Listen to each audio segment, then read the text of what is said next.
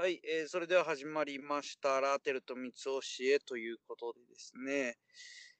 えーと、今週も毎週間、えー過ごしましたけども、今週のテーマが、えー人のいいところ、まあ、長所を見つけるということで、彼女もやってきました？やってきたよ。あー私も実践してきましたと。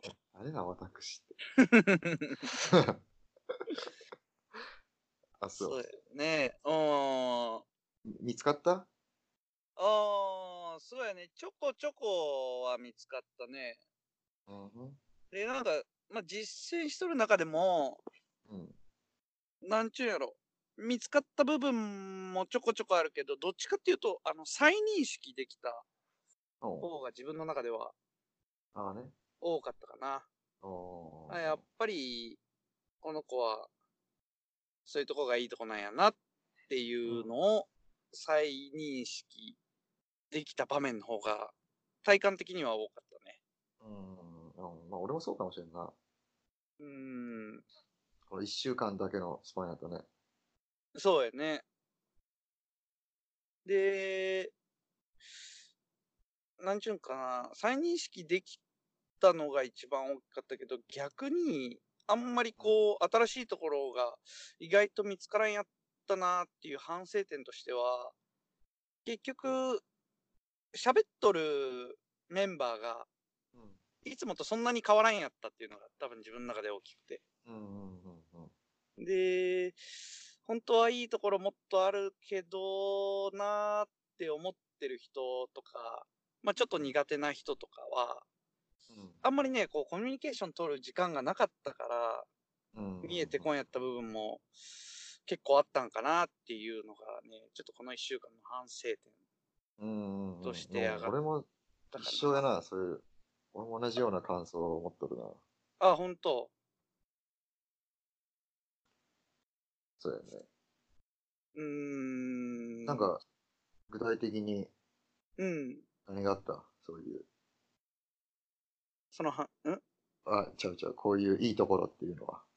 あーえっとね、その、まあ、今日その先輩と一緒に過ごしとって、うん。で、普段からさ、ものすごいみんなに優しいの。うんうん。で、サッカーも一緒にやっとるんけど、まあ練習っていうか試合とかに来るときも、いつも早めに来て、うん、で、みんながやりたくないポジション、ゴールキーパーとかも、もともと率先してやる人なんよ。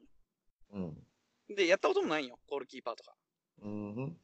でもそういうところに自分からやるし、ボールとかも全部、先輩なのにうん。管理するし、うん。で、なんかそういう面倒見というか、ものすごいもうみんなが楽しくできればうん。自分はいいよ。それが楽しいみたいなはいはいはいはい。人やからさ、うん。あーこの人いいなって思っとったのがあって、で、その先輩の実家に今日一緒に行って、うん。先輩のお父ちゃんとお母ちゃんがおったんけど、うん実家に行った第一声がむちゃくちゃ大きい声で、お母ちゃん、ただいまーって 入ってくんよ、玄関を。ガラガラーっつって。おうおう、帰ってきたかねみたいな。で、自分の、あのー子供の話とかもなんかバーってしとって。うん。で、うわ、この人やっぱむちゃくちゃ優しいんやなと思って、次にお父ちゃんがバーンって出てきて、お父ちゃんは意外と、なんちゅうんかな、そんな、明るい、垢抜けた感じじゃないんけど、うん。お父ちゃんに対してももうなんか普段の、いつも見るその先輩の姿のまんま喋りかけとって、はいはいはい。なんちゅうかもうこう、本当に心からこう、気持ちいいというか、ああ、なんか普段からこんな感じの人なんやなっていうのが再認識できたし、まあそれを両親に向けてやっとるから、まあまあそういう人間性は間違いないんかなっていうのが、うんものすごく感じ取れたね。うん。人の良さが。出出てる感じだね。そうやね。なんかにじみ出とるね。ただいまって聞いたとき、こっちがもう嬉しくなったもん。いや、本当に。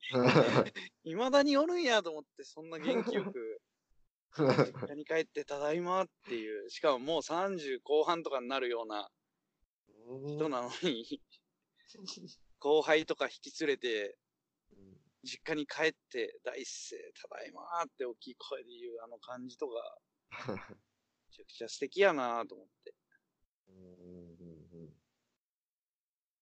そうそうか。なんか邪気がない感じがするね。その話聞くだけでそうやね。俺の後輩も、うん。ちょっと似たような感じのタイプかもしれんのけど、うん。そいつはあんま邪気がない感じで、うんうんまあ、すごい人にもう気使いまくる。うん。うんうんうん。超気にするんよ。いろんなこと。うん。あの人、俺に怒っとんじゃないかとかさ、うん。俺の愚痴とか言ってないっすかとか。うん。超気にするタイプなんけど、うん。でその分多分サービス精神ですごいみんなにさ、明るく振る舞う。うん。だから、会社の休憩中とかさ、うん。そいつがおるところになんかね、人が集まってくるよね。おー。あれはほんとね、すごいなって思うね。はあはあはあはあ。まあ、周りの人も安心できるんやろうね。うん、そうやろ。うん。あれはあいつの大きな長所やね。うーん。後輩で、もう何うん食べてもうまいっていうやつおるんよ。ああ、たまにおるね。うんめっうんちゃうまいとか言って、うん。まあ安い牛丼とかなんけど、うん。マジでうまいとか言って食べる。あれやっぱ気持ちいいよね、聞いとってね。ああ、わかるわかる。そうよね。なんか、初めはちょっと、知ったばかりの頃はちょっとうさんくさいなってなるけどうん、それがあまりにも続くとうん 気持ちいいもんね。また言っとるなと思って。そう。なかなかできることじゃないよね。そうやね。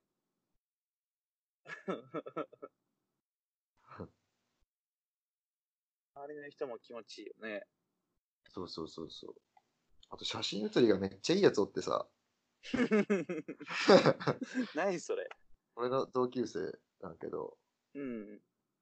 もう、なんち昔の写真とか見るやん。うん。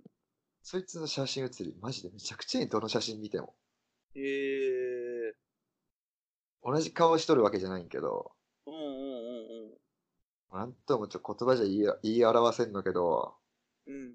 うん。とにかく味のある笑顔をしとる、毎回。どれ見ても。ええあれすごいなって思うね。それは何？写真写りを気にしてやっとるような感じでもないんや。全く、全くやねあ全く気にしてない。ーあー、むしろそれがいい風に写っとんや。嘘。だから全然撮られとるってことも気づいてない、さ、うん。突発的な写真とか、うんうんうん。どの写真見ても、もう絶妙な笑顔なんよ。ええそんなやつはもう俺この一人しか見たことないもんね。ええぐらい。そいつもまた邪気のない人間で、うん。やっぱなんかそういうのが出とんかなって思うよね、見ると写真を。うーん。っていうね。なるほどね。あれは才能やね。はあ。何の才能がありますかって聞かれたら、お写真写りめちゃくちゃいい才能がある。あーちょっとダサいけど。あー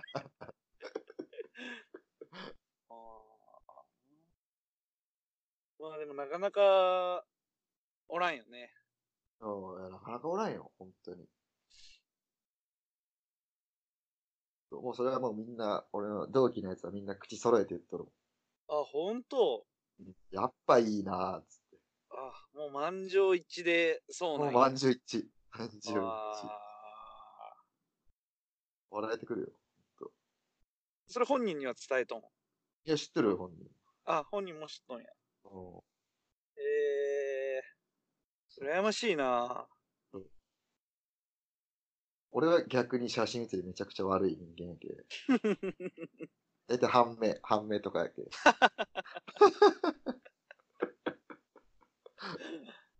まあ全く違ううん、ジャンルで言えば、うん、あの後輩、若い子でもう、向上心の塊みたいな子がおるよ。うん、まあ、それは仕事に対してなんやけど、うん。すごい意識がめちゃくちゃ高いの一人だけずば抜けて。おう。なんか、自分でノートにスケッチとかも書いて、はいはいはいはい。そこになんか具体的にこういう時はさ、こうした方がいいとか、うん、先輩からのアドバイスとかわーってぎっしり書いてたりしてさ。うん、で、逆にその意識が高すぎた分、うん、まあ周りにもこれを要求して、うん、で、に人間関係とかが悪くなったと。うん、うん、だから、なんちゅう、それを抑えとるって話を前にしよった。え、その本人と？んで、その本人が、うん。これで言ったよ、そういうことを。そういう、ええ変でええ変な意識が強すぎるんで、つって。うんうんうん。だから、ちょっと、そういうとこ抑えてますって言って。いや、でもそれは抑えん方がいいよ、つっうん。て。才能やけさ、うんその出し方がちょっと悪かったんと思うけど、うん。そこをみんなと合わせてのがもったいないなと思ってね。そうやね。すごいいいことやと思うからね。いや、むちゃくちゃいいことやね。うん。それが恥ずかしくて出せん人もおるし、そもそもない人もおるし。うん。まあほんと出し方一つ変えれば全然いい方向に伸びそうよね。ね。うーん。そまあそれを前面に、それを出す方を前面にやりすぎると、周りがちょっと煙たがるところはあるけどう。ね。うんうんうんうんうん。ちょっと難しいところなんかもしれんけどね、そこが。本人は相当悩んだみたいやけ。はあ。まあでもそういう人は大事やけどな。そうやね。何歳ぐらい？その子。23。うわ、すごっ。すごいやろ。23の時とかまだ鼻垂らしとったやん、俺とか。お前はね。俺はよよだれ垂らしとったけど っちもどっちやな。ど。はあ。すごいな。23歳でそれか。すごいよね。しかもそれを出すところまではいいとして、それをさらに悩むところまでいっとるってなかなかやね。うんなところで。えもったいないやん。それがね、抑えるっちゅうのは。もったいないね。まあ、今回こう長所を見つけるってさ、やってみてさ、うん。長所を見つけるためのスキルみたいなのがあるんじゃないかと。うん、うん、うん。そのつけ方みたいそうそうそうそうそな。うん。う。で、その一つはさ、うん。いい面を見るってこと。うん。人のいい面を見るってさ、うん。意外と今の状況とか、この起きた出来事とかに対して、うん。いい面を見るってのと繋がったんじゃないかなって思って。うん。うん。だから状況とか出来事に対していい面を見れんやったら、うん。こう人に対してもいい面を見れんのやないかなって思った。うん。うん。うん。一つはね。うん。でまあもう一つ思ったら本質を見るってこと。うん。その何が一番重要かとか、どこが一番秀でとるかとかを見極める。うん。うん。その、人の長所を見つけるって、俺のイメージで言うとさ、うん。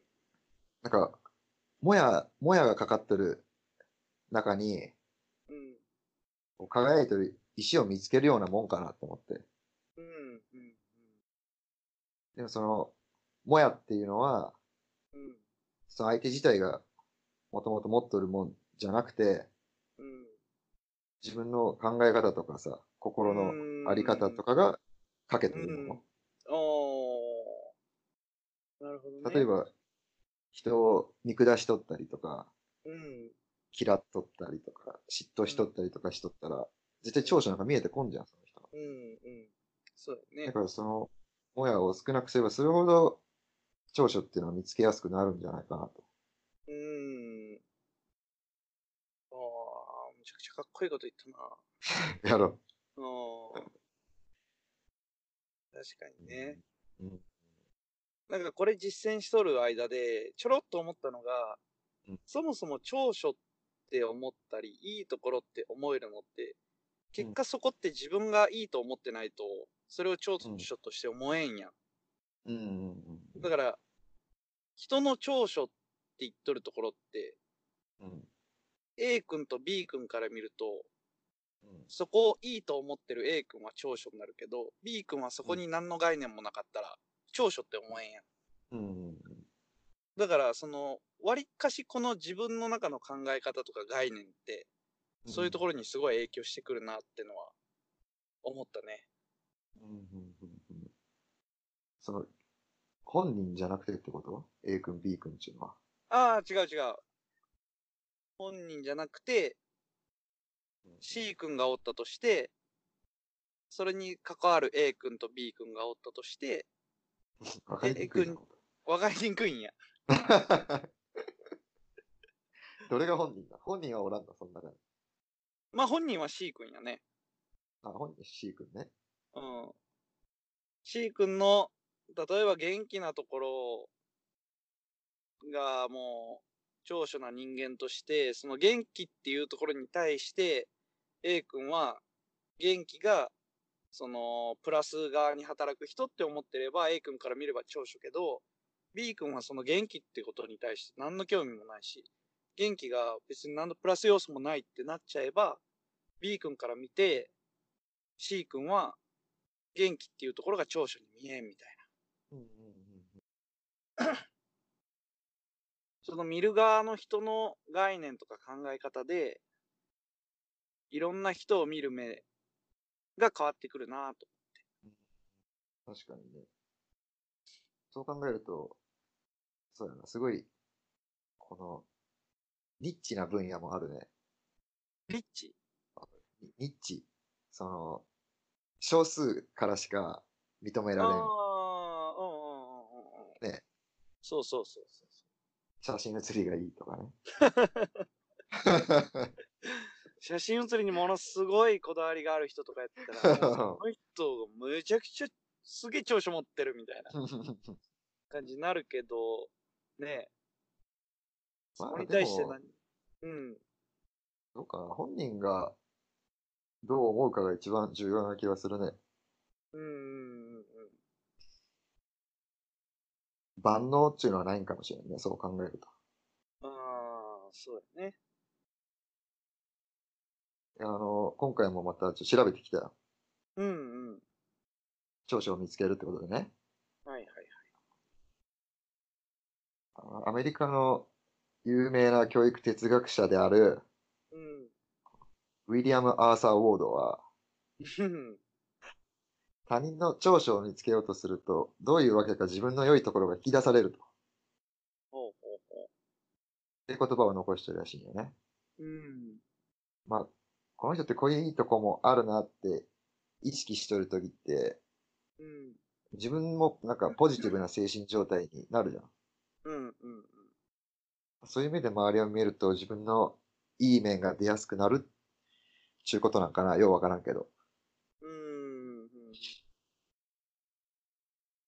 まあそういうことを言っとって、うん。で、このウィリアム・アーサー・ボードって人、まあちょっと気になって調べてみたんけどさ、うん。この人、アメリカ人の中で最も数多く格言が引用された作家の一人と。ええ名言製造機みたいな人。ー。うん。ほうほうほでその中でも有名な名言が、う。うん。普通の教師は教える。良い教師は説明する。うん。優れた教師は自らやってみせる。うん。そして偉大な教師は心に火をつける。その偉大な教師というのは生徒の心に火をつける教師だと。うん。これがなんかこの人の中で一番有名な名言らしいね。まあ、ここまでまあ序章なんけど。おなんか俺でも言えそうかなってちょっと一瞬。あそう。うん名言清掃機。はいはいはいはい。まあ、ちょここから本題なんけどね。うん。まあ、さっき話したこう、本質を見るってことと、いい面を見るってこと。うん。これをもう兼ね備えとるうん。人の長所を見抜く達人、はい。つけてきましたよ。見つけてきた。おおお今回はちょっと、おった、おったね。ほうほうほうほあの、歴史やね、今回は。う。えー、史上の人物でおるんや。幕末時代よ。はいはいはいこの時代に人の長所を見抜く達人がおりましたと。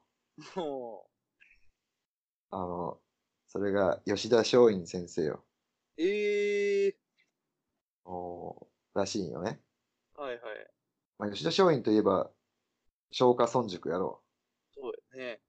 う。あそこでもう、日本をひっくり返すような偉人を育てていったわけやけど、うん。あの松陰が教えた期間ってわずか2年らしいんよ。あ、そうなんじゃ。その間に、高杉晋作、伊藤博文、山形有朋とか、もうそうそうたる人物を世に送り出したわけよね。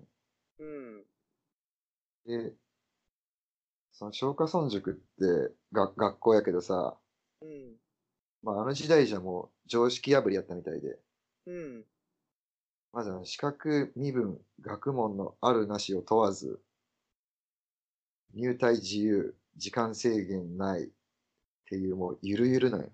えじゃあ、ゆるくて甘い学校なんかっていうとそうじゃなくて、ー、うん。松陰が何よりも大切にしとったのが、志を持つってこと。うん。うん。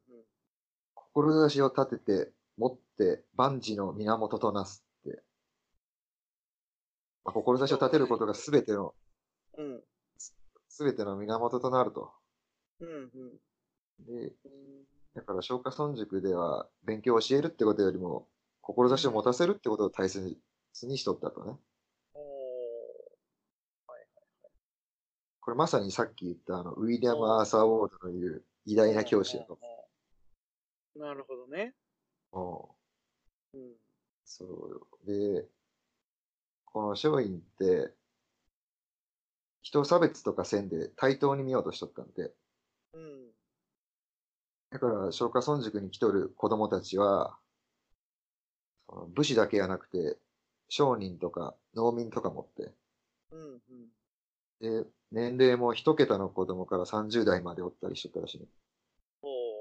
で、みんな同じ道を歩んどる同士やからって、もう決して威張ったりとかもせんで、うん。うん。私には門人がいないんだって言ったらしいのね。うーん。で人間には愚かな人も素晴らしい人もいるけれど、一つか二つの才能を持ってない人は絶対いないんだと。おだからちょっと欠点があるからといって人を捨ててはいけないって。一つか二つの才能ってのを見抜く達人やったみたいでね。なんか、例えば、近所から通ってくる俊介っていう足軽の子がおって、ー。うん。その子に、君はすごいね。人と人を結びつける力がすごいっつって。うん。将来はすごい政治家になるなるかもしれんね、みたいなうん。話しとった俊介が、うん。伊藤博文らしいね。ええー。マジか。もう、ガキンチョの時から見抜いとったみたいね。はああ。ものすごい目を持っとるね。もうすごいと思うよ。まあ、もうちょっと続きがあるけど、うん。あのーまあ、これだけ聞くと、さ、この吉田松陰って、すごい優しくて温厚な人やったんかなって思うけど、うん。かなり過激なところもあってね。うん。うん。これ、松下村塾よりも前の話になるんけど、うん。あの、ペリーが来航してきたやん。うん。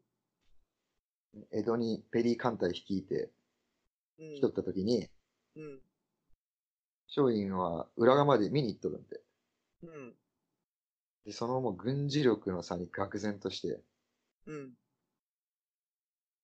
もうあれなんか当時の日本人からしたら、海を渡る城みたいに多分見え、見えるぐらいの衝撃よね。今の日本人が UFO を見るより衝撃やったんやないかって言われとったりするぐらい。ね、それ。を目の当たりにして、うん。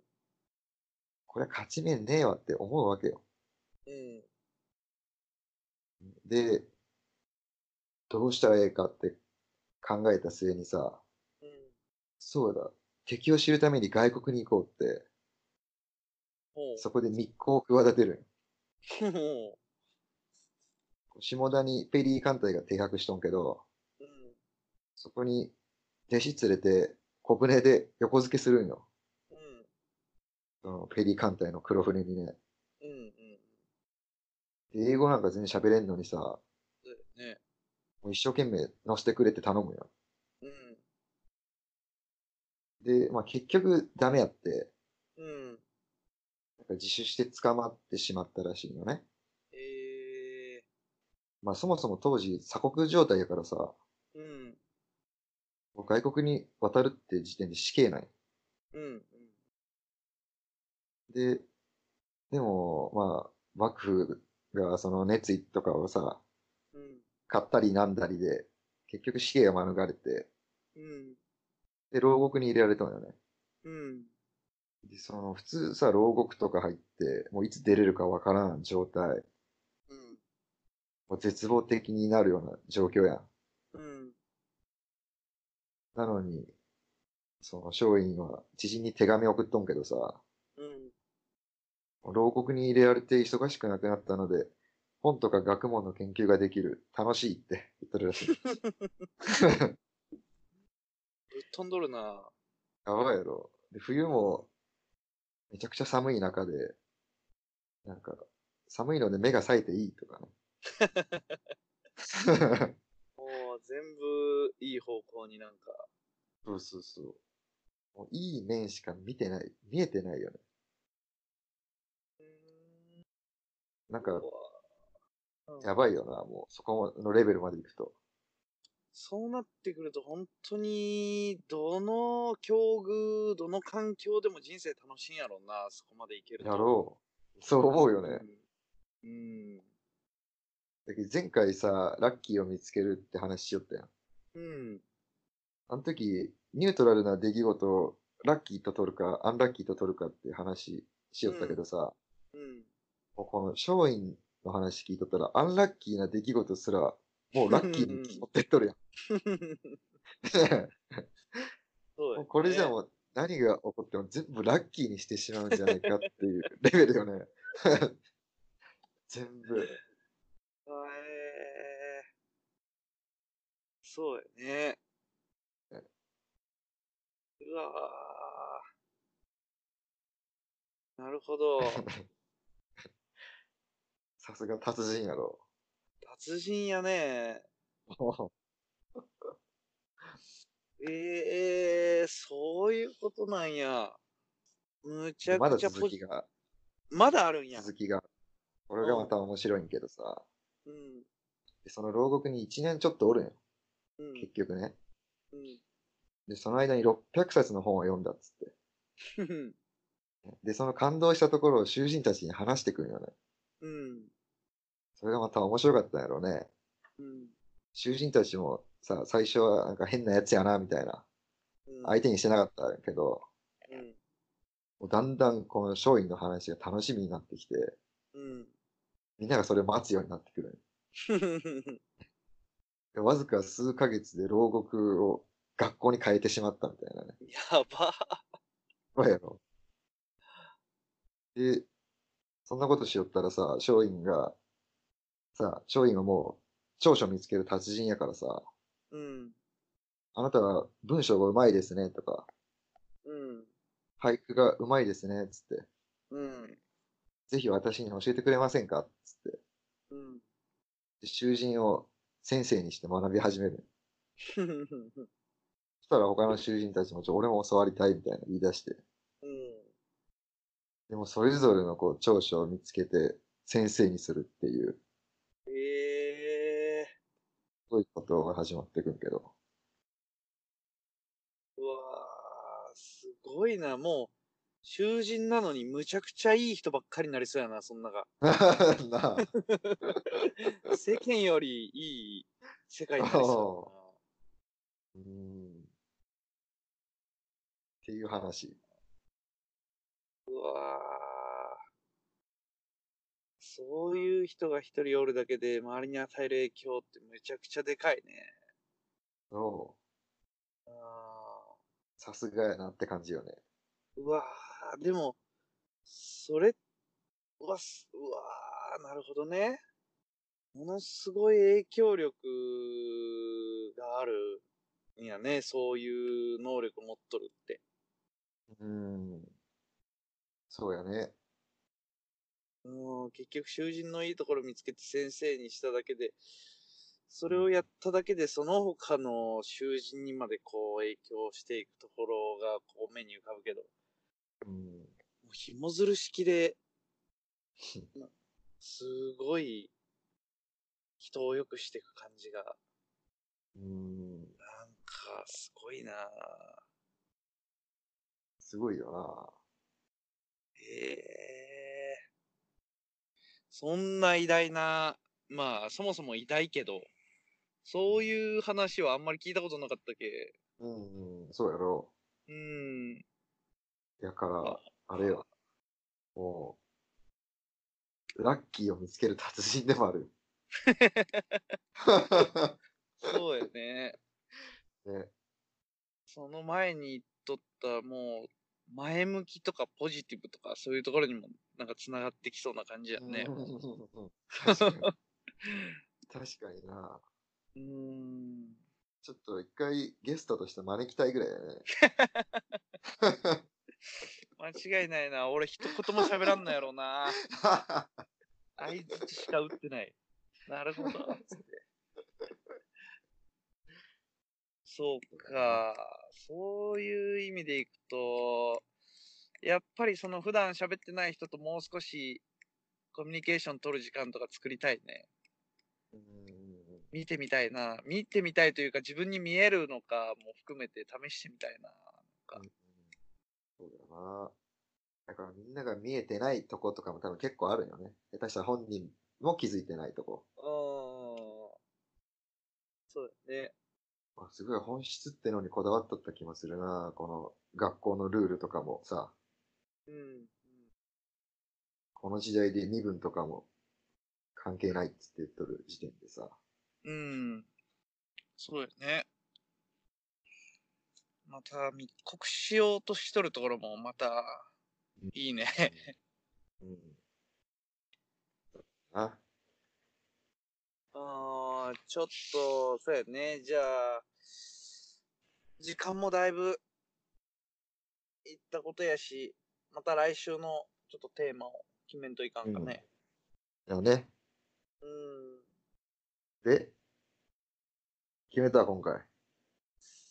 いや、俺はね、そうやね。さっきからちょこちょこ言っとるような話やね。そのどういうこいや、その今回、一週間いいところを見つけるって中で、反省点として出てきたうん、普段喋ってない人とか、ちょっと苦手な人と喋る時間を増やす。まあ、とそれが結果的にいいところを見つけるってところにもつながっとるけど、うん。毎回このテーマで喋っていくけどさ、わりかしこう全部つながりがあるようなところから徐々にうん、確かにね。広げてっとるやん。うん。やけそういう意味でも、まあ、つながりはあるところで、徐々に幅広げていけばうん、なんかいいかなと思って。確かにね。うん。それぞれのテーマでやっとるけど、意外とつながるところが。あるんで、うんそういう意味でちょっと苦手な人とか、普段喋らん人とか、まあ、新しい人も含めて、に。ちょっとこう、コミュニケーションを取る時間を増やすっていうのを意識して、その中でまたなんか見えてくるもんが、いろいろあるかなと思って。うんうんうんうん。いいね。意識せんとなかなかできんところやし、自分の中でもそうん。確かにね。う。うん。まあ、いいじゃん。それきっかけにうなんか広がっていくものはありそうな予感がするね。それだけで。そうね、松陰先生もまた見えてくるかもしれんしね、そういうことで。うん。まあ、なるべく次回はゲストで呼んどくけ。ああ、できれば、呼んどいてよ、うん本当に。聞いてみてえな、話を。まあ、あの、めっちゃ熱いらしいよ、この教育。あ、そうなんや。炎上するよ、多分。やめとこうか。長なりそうやもん長なるね、多分。ああ。教育方法とかもマジでなんか面白いもんね。マジ独特やったみたいよ。えそんな感じやな。ーうん。じゃあ、来週は、まあ、普段喋らん人、苦手な人と、ちょっとこう、意識的にコミュニケーションを取る時間を増やすうん。っていうところを意識して、ちょっオッケー。と、うん、一週間を過ごしてみましょ了解。う。うん。ということで、じゃあ、時間も今日はだいぶ長くなりましたけど、また来週ということで、やっていきましょう。はい。ではまた来週。皆さん、こんにちは。いらんからプテだ、どこー。な どこの言葉なアイヌ、アイヌ。あアイヌ語ね？アイヌ語でのとここんにちは。ああ、いらんかなぷてそうそう。ということで始まりました。今週もラーテルと三つ教えということで。続いてますね。意外と、いい調子で続いてますけども。う,、ん。あの、三日坊主のまさしが。おー、まさしと亀が。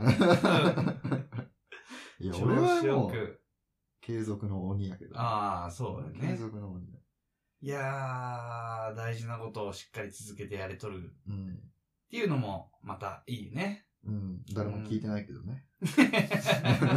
切な切ないな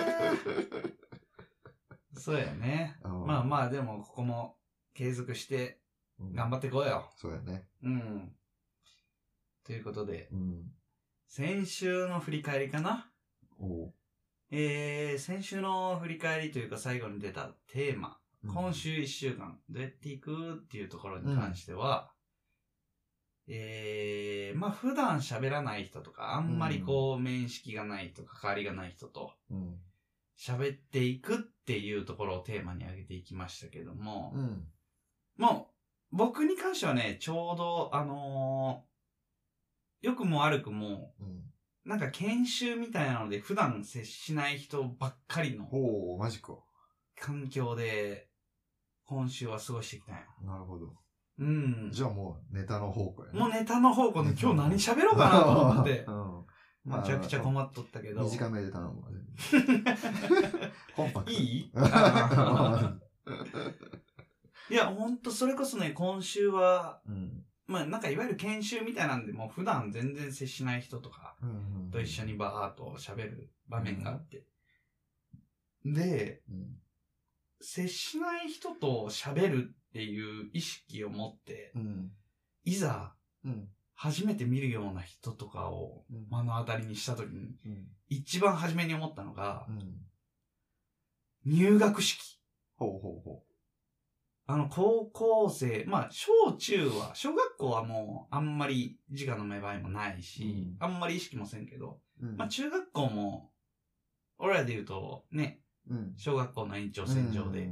うんで、中学校はもう全くガラッと変わる。あ、高校か。うん。は全くガラッと変わるやん。ね。うんで、あの時の心境をちょっとこう、ふわっと感じた部分があって、なんかこう、まあ、結局研修だし、この場でしか会わんしっていうモチベーションで言ってたら多分そんなの思わんけど、うん。普段接しない人とか関わらない人とうん。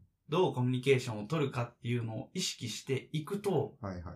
その時のあの心境がちょっとふわっとこう来た感じがあって、うん。で、もうものすごい自分の中でもちょっとテンション上がったし、あ、こんな感覚やったなはいはいーっていうのもあって期待と不安のね。そうそうそうそうそう、まさにう。ん。で、いざ、いろいろ試みるわけよ。うん。でもやっぱり周りがそうじゃないやん。うん。周りはもうその場だけやっていう意識できとるし、うん全然その新しく会う人同士のうん。クラスメンバーのモチベーションも低いしう、ん。もうやることだけこなそうみたいな。もう社会人になっとるし、うん。そういう場じゃないよみたいうん。な。で、で、そういう中で、あの、ペアで討議するとか、うん。隣に座っとる人と、なんかいろいろこう、コミュニケーションを取るような場も、うん。カリキュラムの中に入っとって、はいはいはい。まずはこの人やと。うん。この人を集中的に攻撃してやろうと。はいはいはい。で、いろいろ喋っていく中で、もう一番初めに、全く討議とは関係ないところで、趣味とかあるんすかみたいな。うん。いや、全然ない。みたいな。温度差。もう、もう全然盛り上がらんなと思いながら。うで、まあ、なんかいろいろペア討議とかやっていきながらうん話していくと、ん。意外とね、うん。やっぱあるんよね。趣味自体は絶対あるし、うん。で、その中でい聞いたのが、その海外にうん。毎年2回ぐらい行くみたいな。うーん。うわーっと思って、ここやと思って。ほいや、僕もう。うん。自転車持って海外行ったことあるんですよ。うん。行ったら急に向こうが心バッと開いへて、ーえー、みたいな。そんな感じなの？みたいな。へーで、そっからもう意気投合して、ほむちゃくちゃ喋るようになったけう。ど、ん。結果その人に対しては、うん。なんかこう一つやっぱ共通点があって、うん。そこを掘り出せたことで、うん。同じ共通の話題でブワッと向こうが広がってくれた感があって、なるほど。まあまあでもそれはよくある話うん。やん。うん。で、まあまあ、あ、やっぱこういう感じなんやなと思いながら、うん。ただそのクラス全体で見た時に一人だけうんやったら喋るやつもおるし、うん。まあ俺が尊敬するミヤゾンみたいな、ちょっと近い要素を持ってるやつがおったんや。おもうバカなことも質問するし、はいはいいろんなことを発するしみたいな。うん。で、そこの周りを見てみると、うん。ものすごい盛り上がったよね、やっぱそこの周りって俺と全く反対側におったけど、うん。そこはね、終始周り4人ぐらいをうん。引き込んで、すごい盛り上がってるし。初めて今日会ったとは思えんぐらいの感じで、いやらしくない盛り上がり方なの？そうなんあよ。あ、いいね。なんかいやらしくある盛りが盛り上がり方もあるもんね。まあまあね、そうやね。不良グループの。ああ、もうもう全く、もう見ても、いや、この人ついてこんやろって人も。話題に入りたがるぐらいの感じで。で、なんか、その、一週間、その、面識がない人というか、うん普段喋らんような人とうん喋るって中で感じたのは、一個はその、まあ、共通点をうん一個見つけて、うんそっから喋れば、うん。ものすごく向こうが心を開くし、話が広がるっていうのと、逆に、そういう風に、垢抜けたもう、うん。明るい人が一人いて、うん。で、そういう人に、やっぱ、近づいてきたい、寄り添いたいって人はうん。多分おるから、うん。自分の力で周りを引き連れてく人と、なんかこのパターン二つう見たから、スタイルがあると。そうそうそうそうそうそう。で、そういう中で多分向こうは向こうですごいうんいろいろ引き出しとるし、うんまあ、こっちはそういう話をしていく中で同じ共通点見つけて、ブワッとうん。広げたし、うん。なんかこう、攻めどころというか攻め方が、まあそれなりに何種類かあるんかなっていうのをはいはいはいはい。すごく感じた一週間えそんだけこういっぱい人おる中、その人だけなの？攻めたの？あ、そう。え？ああ、俺？お前お前。あ、俺は行ったよ、それなりに。おーそれなりに行ったけど、うんでも結局コミュニケーション取るタイミングがうん。休憩時間とかしかなかったから、あーね。うん。それ以外の場はもうずっと席決まっとるし、はいはいはい。その中で、まあ一番身近なところで行くと、うん一緒にペアになって討議する人でも一個決めて、うん。その中でやっとったね。なるほどね。うーん。ああ、それでも、ちょうど良かったね、タイミングが。いや、ちょうどよかった。ね、ドンピシャで。うん。多分俺もこれ意識しなかったら、何事もないああ、そうだよね。一週間で終わっとるしで、一番初めに趣味ないって言っとった割に。喋り出ししたら、その海外に行くとか話しとって、で、海外に行くことが趣味というよりかは、うん行った海外先でうん。髪を切るのが好き。ほー。またコアなところ、むちゃくちゃコアな趣味持っとるやんと思いながら聞いとったんだけど、面白いな。面白いよね。うんイギリスに行って一番初めに、うんイギリスで一番流行ってる髪にしてくださいああ、。面白いね。お意外と俺似合うやん、みたいな、へ思ったらしく。て。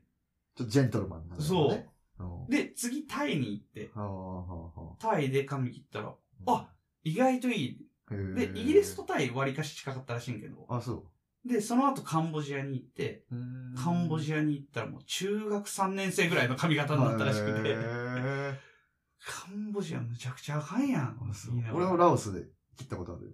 あ、どうやったん？いや、もうなんか、カリスマ、カリスマ美容師やった。マジで。カリスマ美容師よ。あもう全然いけとる。あ、あ、そうなんや。全然いけとるな。まあ、亀ちゃんはいけとると思っとんや。そうそうそうそう。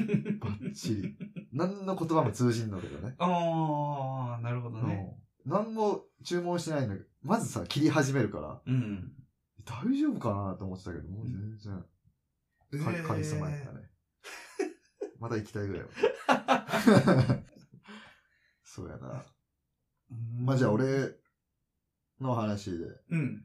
まあ俺はもう本当普段通りの一週間過ごしたけ、うん。別になんか特別あったわけじゃなく、うん。まあ普段話さない人と話すっていうのを意識して、うん。俺結構まんべんなく誰とでも話する。ああ、まあ、亀ちゃんでもそうかもしれないね。あんまりグループとかに入りたくないタイプだから、うん。誰とでも話すっていうのは、多分スタイルだよね。うん。で、今回これ意識してみたら、いうん。や、そんなことなかったなっていうことに気づいええた。やっぱね、居心地いい人と話をよくしとるし、うん。自分はまんべんなく話しとるって思ってたけど、そういう、例えば二人になった時とかは話するけど、うん。うん。みんなで集まってる時とかはやっぱり仲いい人と話すうる。ん。あ、意外と俺話してねえなって思って。うん。なんかそういうところで、みんながおおるところでも、あえて、そういう普段そこまで話してない人と話しかけたりとか、うん。そういうことしよって、うん。まあ一番感じたのはね、うん。自分の気分がいいね。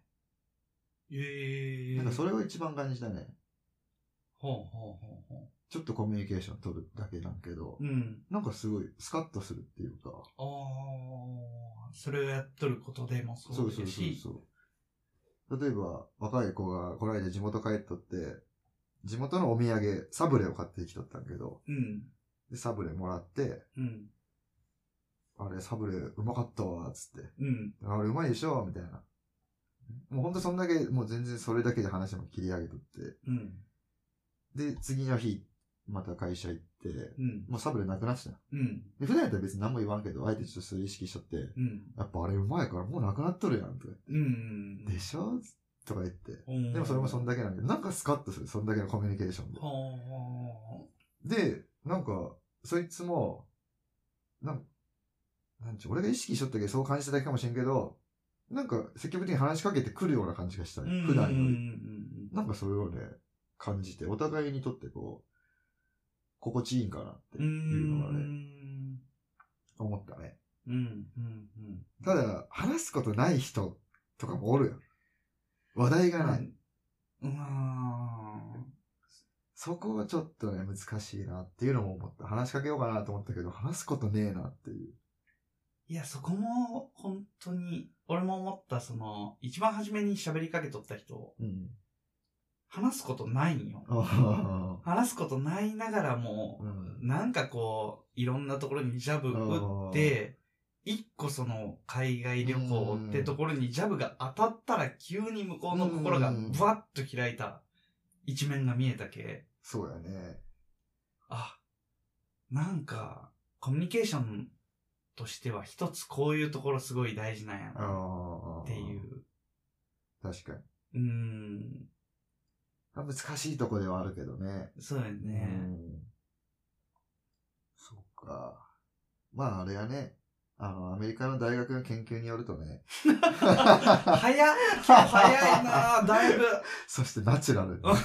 ナチュラルに入ってるけど。あまあ、この研究によると、ーうん、人のコミュニケーションの回数が多いほど、うん。相手に対する信頼が大きくなるあ、っていう研究結果を発表していますと。ほでコミュニケーションの質よりも回数やっていう話をしてる。う。ん。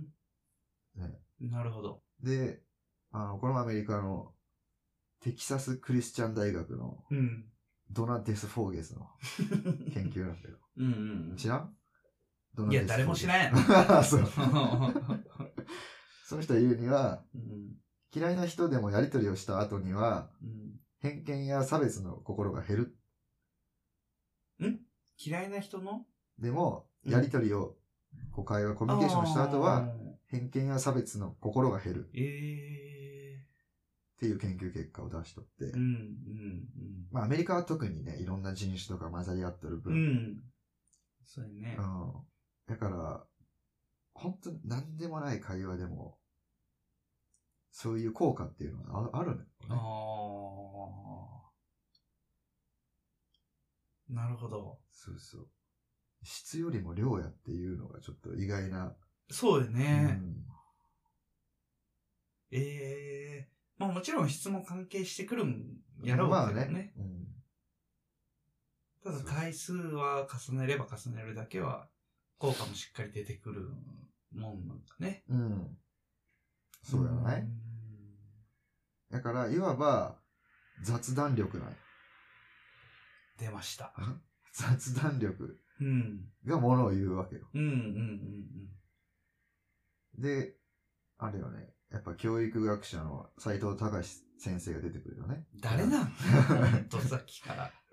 いや、斎藤隆って知らん？わからん。普通にテレビとかもよう出てる人で、えーかなり有名な人、本とかいっぱい出しとって、ええその人がなんか雑談力が上がる話し方っていう本出しとってね。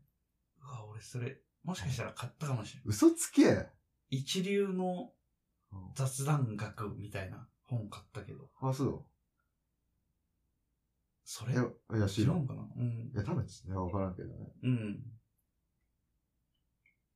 で、その人が、まあ、雑談とは何か、みたいなことうんうん。言っとるんけど、うん。まあ、雑談とは場の空気を和ませることが、その雑談の意味であると。おーね。なるほど。うん、空気を和ます効果があると。うんうん人間は話すことによってストレスから解放される。うん。うん。そういう効果もあるっていう。で、まあ、もっと具体的にその定義をうん。言えば、雑談は中身がないことに意味がある。うわあねそこすごい重要な気がするな。結論もいらんければ、オチもいらんと。うんうんねここで結論とかが出てしまえば、それは雑談じゃなくて議論。うん。うん。やってうんそれはまた、また全然別ジャンルの話。うん。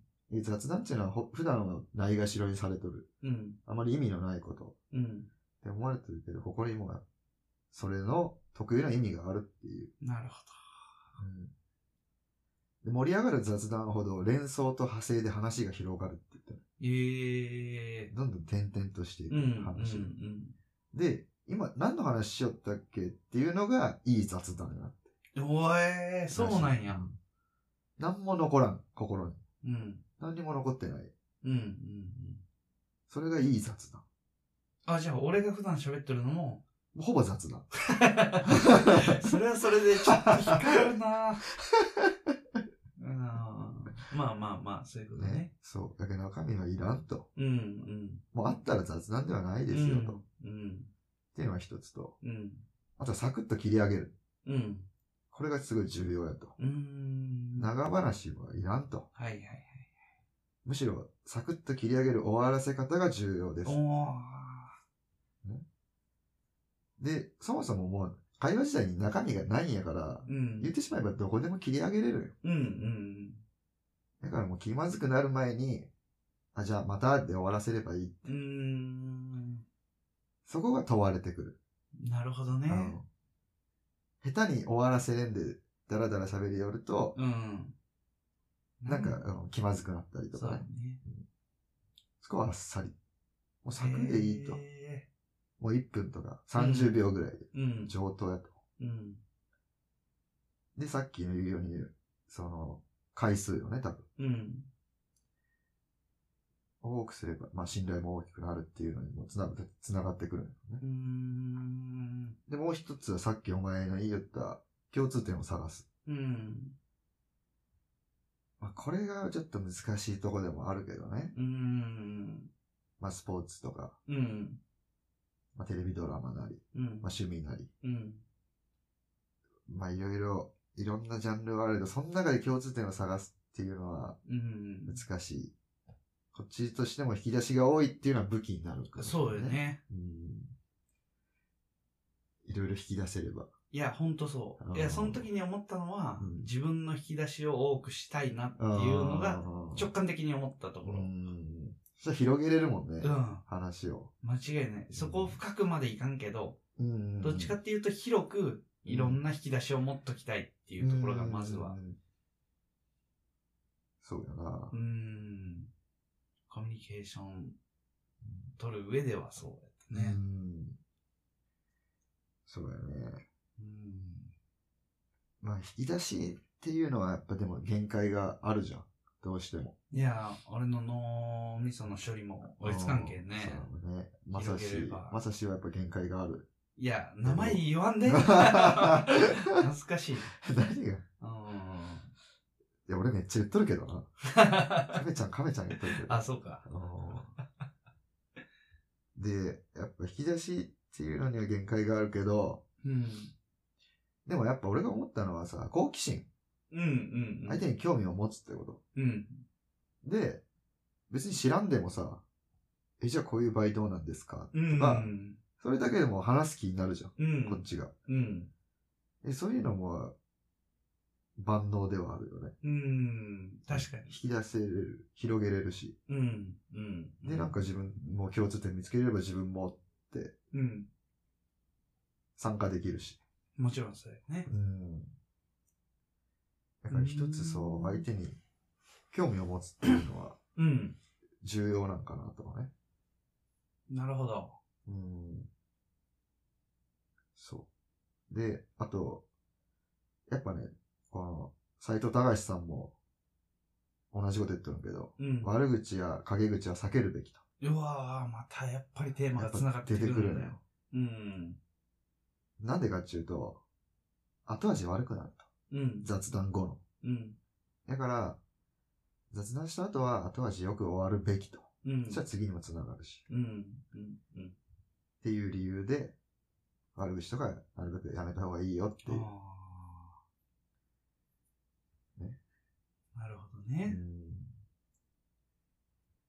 やっぱそうやな。うん。そこに通ずる部分はやっぱあるんやろうね、少なからず。うん。そうやな。さっきの雑談の話聞いとってちょっと思ったのが、うん。雑談が好きな人ってうん。中にはおるやん。うん。周り、亀ちゃんの周りにもおるかな。うん。俺の周り結構おるんよ。うん。で、その雑談をうん。知識としてこう、見せてくるうん。人もおるんよね。そのうん、単純に雑談としてパーっと、そのさっき言っとった場を和ますとか、うん。結果がどうこうとかじゃなくて、うん。単純にその場をこう、ふわっとこう、いい雰囲気にしたりっていう雑談じゃなくて、うん話がパッと入ってきた時に、いや、それって知ってるみたいな。実はこうこうこうで、こうだから。はいはいはいはい。っていう、その、自分が知っとる知識として引き出してくるタイプの人も。おるんよね。はいはいはいはいはいはい。で、そうなってくると、今の話題の中で別にそこに対して、うん。そこの答えが欲しかったわけじゃなくて、うん。もうんどっちかというと、ふわーっとこう、うん流れとる話の中でやってるし、そこを、その知識としてブワーンって出されて、うん。まあもちろん納得はするけど、うん。その場の雰囲気とかも含めてどうなのっていうのをたまにこう思ったりするような場面もあったりするの。はいはいはいはいはい。それまさに次言おうとしとったことない？あちょうど、ちょうどいい例出してくれたんだ。まさにその人が雑談ベタな人なの。おー あ、そうなんや。雑談上手な人と雑談ベタな人ってやっぱおる。うんうん雑談、やっぱすればええっちゅうわけじゃなくて。うん。うん。で、雑談ベタな人うん。たちは、うん。自意識やプライドが邪魔になっている。これ重要なんだけど、ーうん。ここには相手のことを考える意識が抜け落ちている。うん。うん。やけ自分本位に話しとる。うん。うん。相手がそれを話してどう考えるかとかを考えてないっていうね。うん。だから下手なの。あ相手本位で話すべき。それがいい雑談。で、ポイントは、相手8、自分2って言ってる。ーうん。あ、出た。8対2。あほんまや ほんまや。だから、まさに、あれやね、もう逆よね。自分8、相手2ぐらいの。感じよね。でそれやったらいい雑談はできませんと。うん。うん。自己満足。ねうん。うん。だけど自分よりも相手に主導権を握らせる方が雑談は盛り上がるって。なるほどう。ん、まさにでもそうよね。まさにそうやね。そうそうそうそう。はあ。それはやっぱ重要よね。うん。そこは常に意識しとかんと。そうやうね。んそことそこじゃあ、この雑談と豆知識を披露する場と、でうんもう全然なんか話が変わってくるうん気もするし。うん。自己満足。うん。そうよ。はあ。そういう話ね。なんかむちゃくちゃ共感できるな、そこは。うん。なんかさ、うんこれ話聞いとって別に、なんか、すごい衝撃的な話でもないけど、うん。普段こう、なんとなく自分らが分かっとることを、うん。こう、形として、言葉として言われると、うん。すごい腑に落ちるよね。うん。うん。ねうんそうやね。うん。あ、確かにっていう。それを感じるね。やっぱり雑談力っていうのがやっぱね、一つ。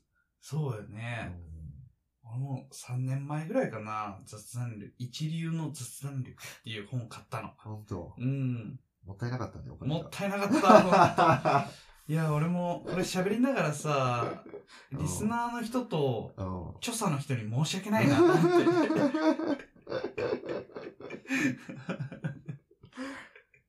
どこが一流なんだ このでも、人は話すことによってストレスから解放されるっていうのを俺はすごいなんか痛感したね、今週。うん。なんかほんとスカッとする感じあったもんね。え、普通に知らぬ人と、うん。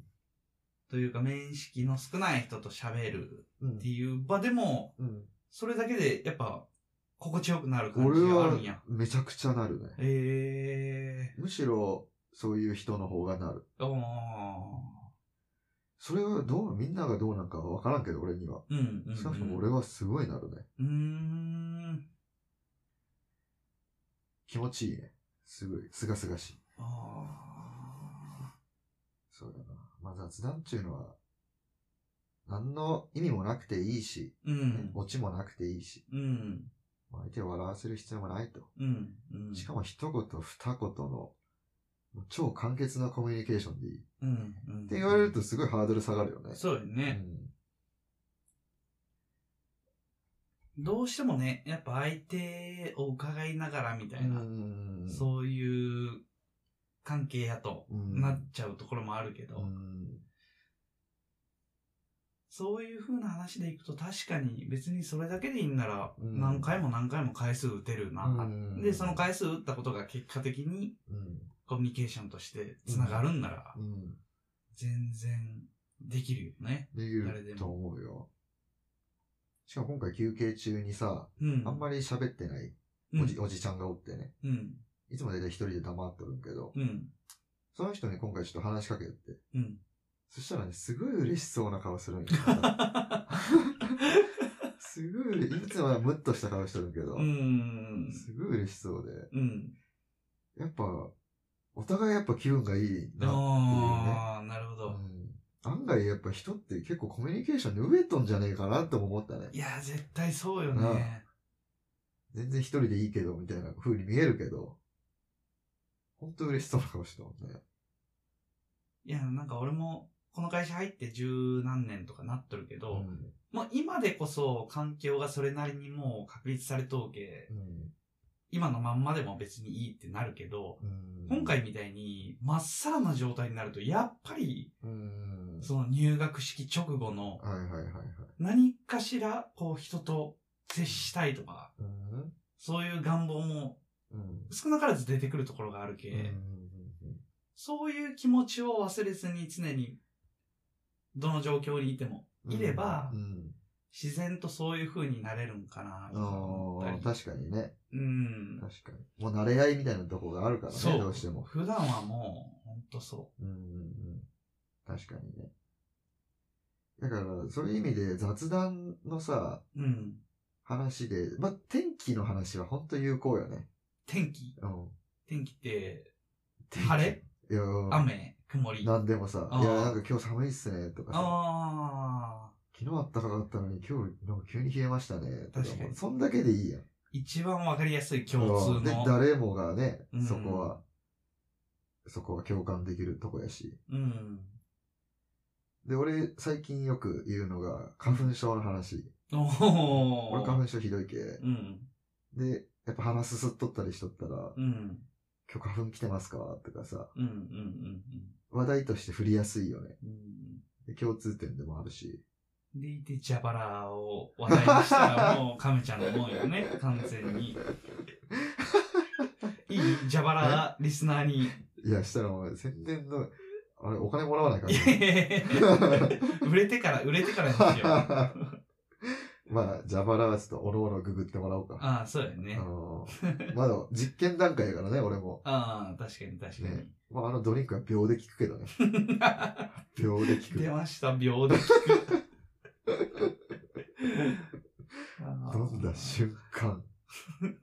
花粉どこ行った？これ今、リスナーざわついとるよ。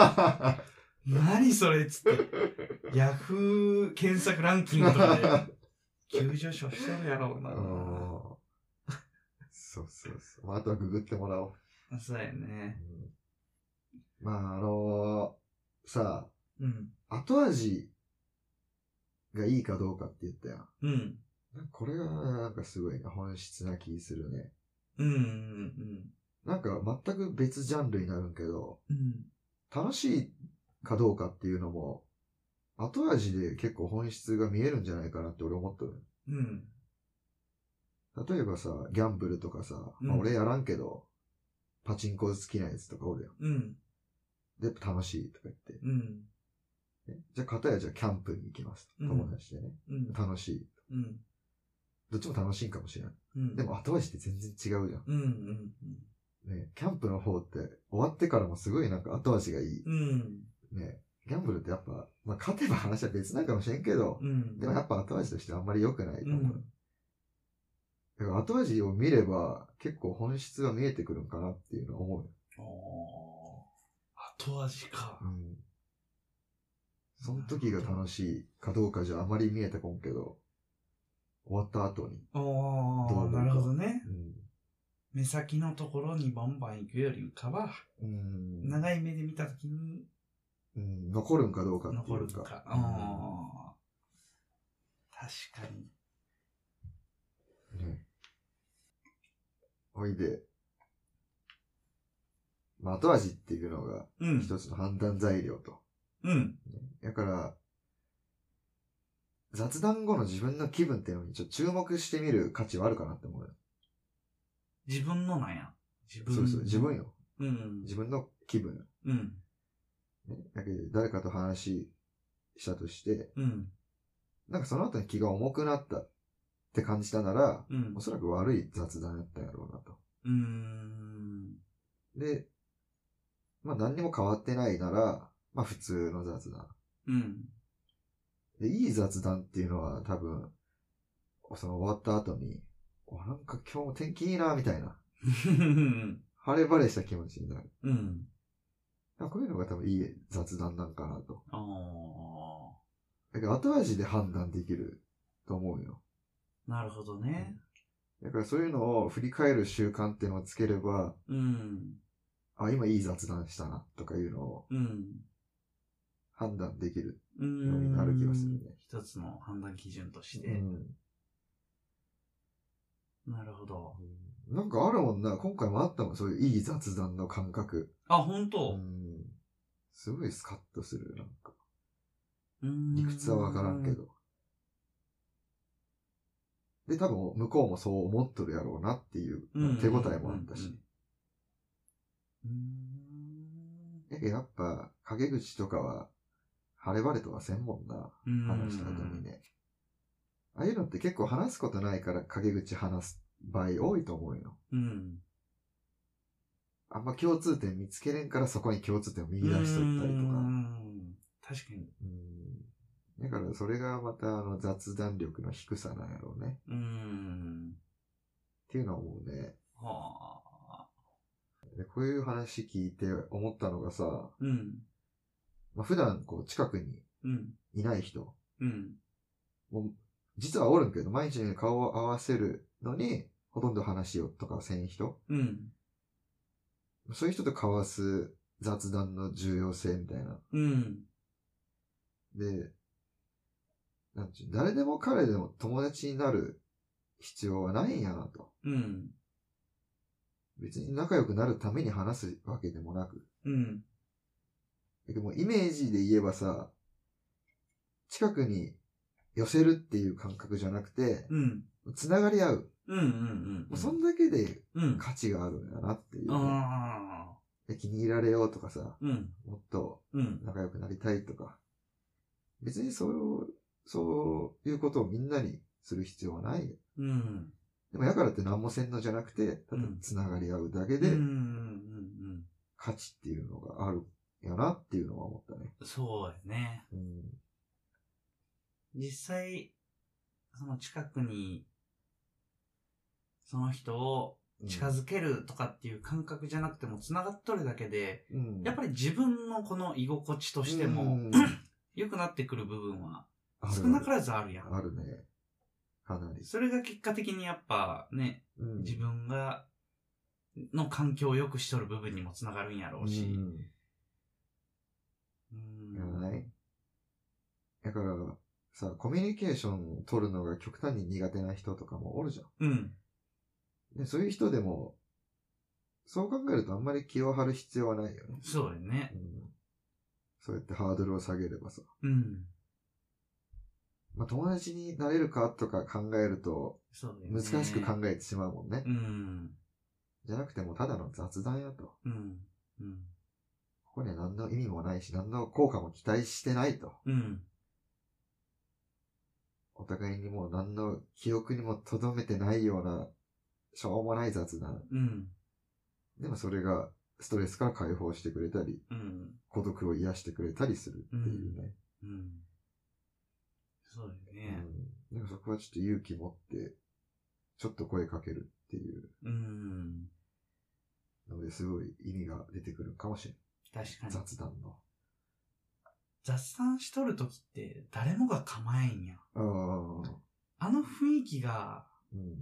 あるといいよね。うんうんうんもちろんその相談に乗ったりしてしっかり構える。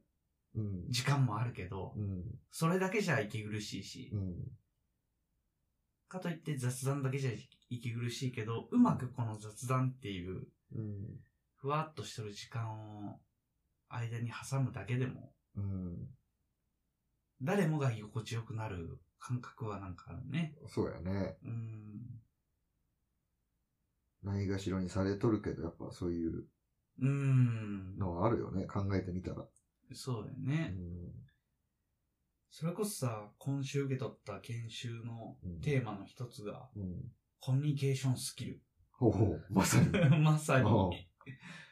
ね、まあそこでも本当いろいろなコミュニケーションスキルのうん技術みたいなのが項目でバーって分かれとったりして。うん。で、その中で相手が喋っとる時の聞き方みたいなほう。で、バーって出てる中の悪い例で、うん。例えばそれ会社に置き換えた時に、うん。パソコンを打ってる時に後輩に声をかけられた時に、ほパソコン作業を止めて。しっかり相手の方を見て、うん。話せ込めるかみたいな。はいはいはいはいはい。って言われた時に、俺、たまにうん、忙しい時はもう、やりながら、顔だけそっち向けて、うん。ん？みたいなう。ん。どっちも進めるみたいな。うん。あ、これ良くないんだなっていうのに、初めて気づけたし、ああね。うん。で、結局そういうとこって、相手の立場で考えた時に、うん。多分俺が逆の立場やったら、わ、この人全然聞いてねえなって。自分に興味がないなとか、うん。思うね。思うやん。思う思で、そういうのって、俺も今回言われて初めて分かったし、う。え？そうか？まあまあ、初めてでもないけど、極力向くってのはい意識しとったけど、できてない自分がおったのにも初めて気づけたし、うん、そういうのはすごい大事やし、その中でなんか実践、ペアで実践したのが、うん。まずステップ1として、うん。無表情で相手の話を聞く。はいはいはいはい。で、ステップ2が、うん。相手の言ったことにうなずく。はいはいはい。でステップ3がうん、相手が何を言いたいかを理解して、うん。それを言わせるように質問するみたああ、いな。はいはいはいはい。そこのステップ3までやれるようになったらう、ん。ものすごいステップ1とステップ3じゃコミュニケーションスキルというかレベルがうん。変わってきて相手とのコミュニケーションの取り方というか取れる量が変わってくるよみたいなのやったけど、うんわなるほどなぁと思って。うん。いや、難しいなぁと思って。ああ。今日はあの、冒頭で挨拶した、うん。ねイランカラプテ、ああ、アイヌ語。もう忘れとったけど。アイヌ語の。これって、遠来の客に対して使う、こんにちはらしい。ええー、山口でいうおいでませみたいな感じなんや。そうかもねう。ん。にそういう人たちに対してイランカラプテって言うらしいんけど、うん。これがどういう意味かっていうと、うん。あなたの心にそっと触れさせてくださいっていう意味らしい。おー。優しいようで結構グイッとくるね。でもなんか、なんか本質をついてる気がするね。うんそうやね。そういう気持ちで、人と接するっていうのが大事なのかね。うーん、なるほうど。一概にコミュニケーションとか言ってるけど、なかなかん。うん。考えさせられるねそう考えると。コミュニケーション取れば OK。うんじゃなくて取り方にもうん。うん。そうや。いろいろ段階も深さもあるんやろう。ん。なるほど。はそうやね。いろんな、もう、相当深い気がするな。あね。うん。でもそのコミュニケーションスキル習っとるところで一番最後に出てきたのは、うん。結果やっぱ相手の立場になってうん。考えるっていうところでうん。うん。まとまっとったけどね。もう間違いなくうそうだねん。それはもう間違いないね。うん。さっきのお前が言ったのも一緒やうん。相手が引き出すっていうのも、うんうんうん。相手の立場考えんと出てこんもんなそうよね。でもそれがやっぱなかなか難しいところでもあり。うん。うん。まあね、うん。やっぱ自分の話しとる方が 気分いいからね。うん。でもさ、それを逆手に取れば、相手を気分良くさせてあげようって思うそうやね。ということで、来週のテーマなんですよね来。週のテーマなう。ん。意外とこう、順々に繋がっとったところもあっうて、ん。まあ、どこに行っても意外と繋がるんかなっていう感覚はあるけああど、。まあちょっと今回はじゃあ趣向を変えていこうかね。思考、あ、ここに来てもう慣れたし、ラジオも慣れてきたし、ちあょーっとこ変化球で。う、一個こう、バーンとうん。思考を変えると。そうやな。うん。次のテーマは、うん。今日やれることは、うん。今日全部やる。うわーなんかそれうん、本質に近づいてきた感じあるけど。あ、そう。うん。明日やろうはバカ野郎で。ってことやん。いや、これはでもね。もう、早いうちにん、早いうちにうん。やっとこうと。そうやね。そうやね。うん。うわーこれ俺今日、今週寝れんな多分。今週ってか来週か。寝れんよ。やることばっかり。うわー なるほど。ああ。これちょっとやってみようや。そうやね。おうわーそうなったら、今、今の時点でやりたいこといっぱいあるけどー、おやれてないことがいっぱいあるんけど、ーそれを、。まあそうやね。やれる範囲でうん。やるわ。うんまあね、そうやな。多分誰もがそうやもんね。うん。やりいたいこと、やってみたいことなんていっぱいあるし、実践できてないことなんてむちゃくちゃあるけ。うん。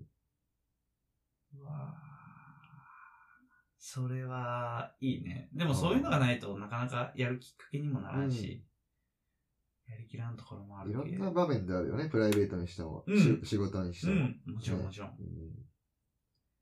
まあ大変なことやけど、うん、まあ、いいきっかけとして。そうやうね。ん。うわいやーー攻めたな。来週、英語ペラペラになったやろな。うわーうんそうやこねん。な感じでいこうか。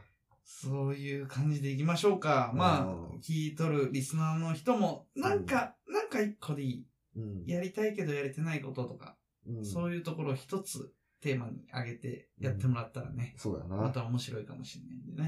うん。じゃあそういう感じでまた来週迎えますか。そうしよはい。う。うん。じゃあちょっとお疲れ様をうん。何か語で、いやいやいや、もう無茶ぶりやな。またね、みたいなのを何か語で。さいちゃん。ソイチェーンということで、また来週